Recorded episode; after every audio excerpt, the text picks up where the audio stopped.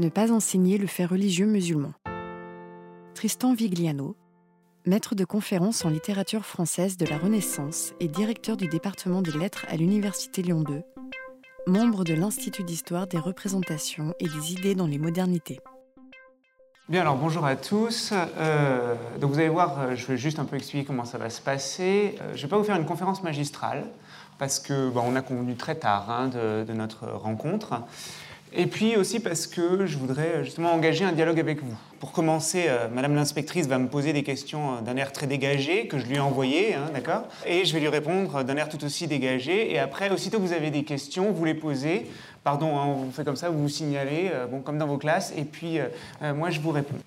Euh, le but, c'est vraiment de, lancer un, dialogue. Donc oui, je suis maître de conf à l'université Lyon 2, et a priori, rien ne me disposait à venir vous parler aujourd'hui euh, dans un module qui s'appelle Enseigner le fait religieux musulman. On reviendra là-dessus. Euh, sauf que quand j'ai été recruté ici, dans ma bonne ville, dans ma ville natale, euh, il a fallu que je travaille donc à l'ISERL. Alors l'ISERL, ça vous dit rien, ça veut dire Institut supérieur d'études des religions et de la laïcité. Vous pouvez aller voir parce qu'ils ont un site et il y a des ressources qui se trouvent sur, sur ce site. C'est important d'ajouter et de la laïcité parce que d'abord ça concerne, semble-t-il, la journée qui nous réunit, et puis aussi parce que oui, on travaille sur les représentations passées des religions pour voir comment maintenant elles peuvent dialoguer entre elles, mais aussi comment euh, un certain nombre d'entre nous qui ne croient pas euh, peuvent dialoguer avec des gens qui, eux, croient. Hein. Tout ça, c'est pas simplement euh, viser un dialogue interreligieux. Et donc je suis arrivé ici et on m'a demandé de réorienter mes recherches. Moi, pour vous dire, je travaillais sur Rabelais. Hein. Je suis spécialiste de Rabelais à l'origine.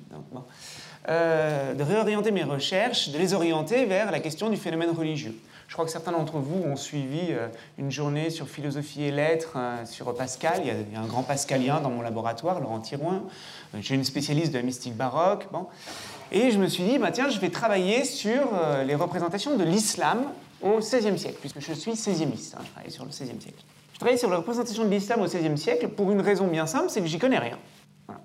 Donc en 2009, quand je me lance là-dedans, je ne sais absolument rien à l'islam, et encore moins à ce qu'on peut dire sur cette religion euh, dans une époque où pourtant les liens euh, étaient nombreux, hein, je veux dire, ne serait-ce que diplomatiquement euh, et d'un point de vue militaire.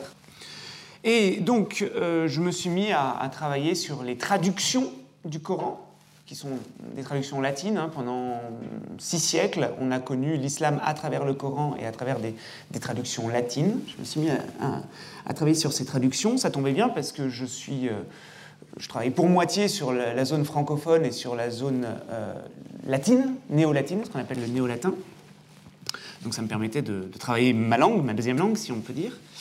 Euh, et en même temps, je me suis interrogé sur les raisons pour lesquelles je savais si peu de choses sur l'islam. Voilà. Donc aujourd'hui, je vais parler avec vous, euh, non pas de l'islam, parce que je ne suis pas du tout islamologue, donc vous attendez pas à ça, hein, il va y avoir des, déceptions cruelles si, si c'est ce que vous espérez. Je ne suis pas du tout islamologue.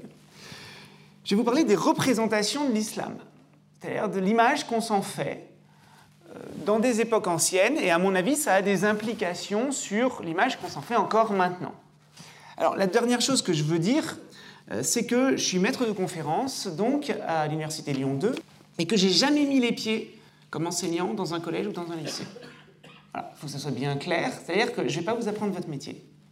Euh, je ne vais pas vous dire ce qu'il faut faire, je ne vais pas vous donner des trucs. Euh, je serais absolument incapable de vous dire comment il faut réagir à telle situation précise. Alors, pourquoi donc je suis là? Parce qu'au fond, je suis persuadé qu'une partie du travail qui peut être le vôtre quand vous devez enseigner ce que vous appelez le fait religieux musulman consiste à réfléchir aux réactions de vos élèves et à votre action vis-à-vis -vis de ces élèves. Mais je pense qu'une partie des problèmes qui se posent à vous peuvent être antérieurs même au moment où vous entrez dans votre salle. C'est-à-dire que, grosso modo, euh, tous, y compris moi, hein, ce matin, hein, je ne fais pas le fier, euh, quand on a à parler euh, d'islam d'une manière ou d'une autre, on, est, on a peur. Et il faut essayer de comprendre cette peur.